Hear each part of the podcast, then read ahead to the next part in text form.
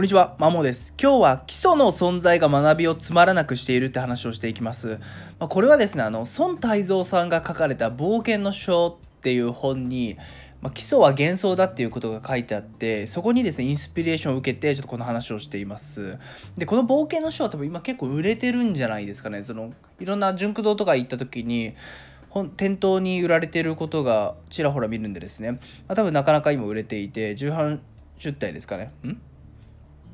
まあ、多分何冊もさらに発行されているような感じの本です。で、まあ、基礎の原基礎が、まあえー、っとまあ、勉強をつまらなくしてるっていうふうに書いてあって、まあ、基礎という概念がですね、まあ、それは面白くないと思うんですよ。うん、確かに面白いだから面白くねえなっていうふうに思っていてで、まあ、応用とか標準問題ってその基礎と基礎の組み合わせで成り立ってるみたいな考えも、まあ、あると思うんですけどそれは本当かなっていうか違うよねっていう話もえー、この本でされていました。で基礎基本って結局どういう方がされるかっていうと初心者その物事の初心者とかではなくて中上級者の方があ確かにこの基礎基本と言われるものは必要だよねっていうふうに考えた上でやることに意味があるみたいなことも、え、言っていてあ本当にそうやなっていうふうに感じて自分の日頃のその生徒、まあ、学習塾に通う生徒の指導もちょっと反省というかですね本当にこれも良かったのかなっていう風な反省をしましたと。でやっぱ自分自身もですねその基礎基本が大事だって言って、まあ、各教材でまず基礎基本問題をもうひたすら反復して解くよみたいな話をするしていたんですけども、まあ、言われる子どもたちからしたらですねまあ、おもしなんでこれやってるか分かんないと思うんですよね。まあ、基礎基本、この反復やれって言われて分からないと思います。なんでやってんだこれってなると思うんですね。で、大体その多くの場合で基礎基本の問題解いて、標準問題を解いて、まあ、応用問題を解いていくみたいな流れで、最終的に入試問題みたいな感じ。まあ、応用問題、入試問題多分同時並行かなと思うんですけど、まあ、入試問題やるっていう話だと思うんですけども、まあ、基礎って結局それまでって何でやってるか分かんなくてようやく入試問題を解き始めてああなるほどこの基礎のこの問題の考え方使ってるなって気づくわけで逆にその基礎基本起こったらそれすらもたどり着かないままなんか何でやってるのか分かんないまま、まあ、基礎基本の問題をやるっていう話なので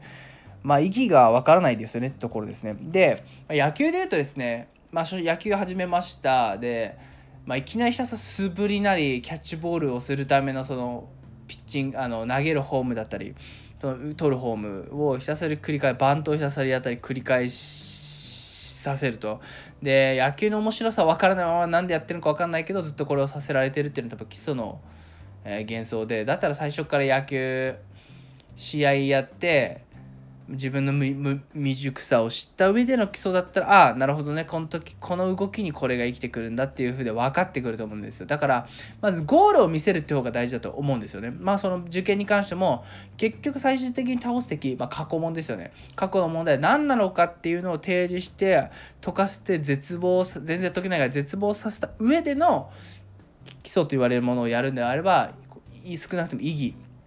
が分かってくるのでなんかいきなりコツコツまず基礎から始めましょう。反復しましょう。次標準です。で最終的に入試ですみたいな感じだとまあその間のプロセス入試にたどり着くまでプロセスは何なのか分かんないし面白くないんじゃないかなっていうふうに、えー、個人的には改めてこれ思いました。だからよくですね、まあ、さこれからはもうちょっとしょっぱなですねもうなんか勉強の意義よく分かってなさそうな子には最初に倒す敵をいきなり見せて絶望させた上での日々のまあ、じゃあこの問題まず初歩的な問題から解いていこうかという形で基礎っていう言葉を極力使わずにまず初歩的な問題を解こうねっていう感じで、えー、やっていこうかなっていうふうに個人的に思いましたしなかなかモチベーションがですね子供が上がってないという言葉であればもしかしたら基礎基本とかの大事にしすぎた上に子供自身がなんかこれをやる意義を感じずまま惰性でやってるパターンがあるんであるかもしれないのでであればもう初っ端から倒すべきゴールを、ま提示した上で絶望させてまあ、初歩的なもの、まあ、いわゆる基礎をやったらいいんじゃないかなっていうふうに思います。以上です。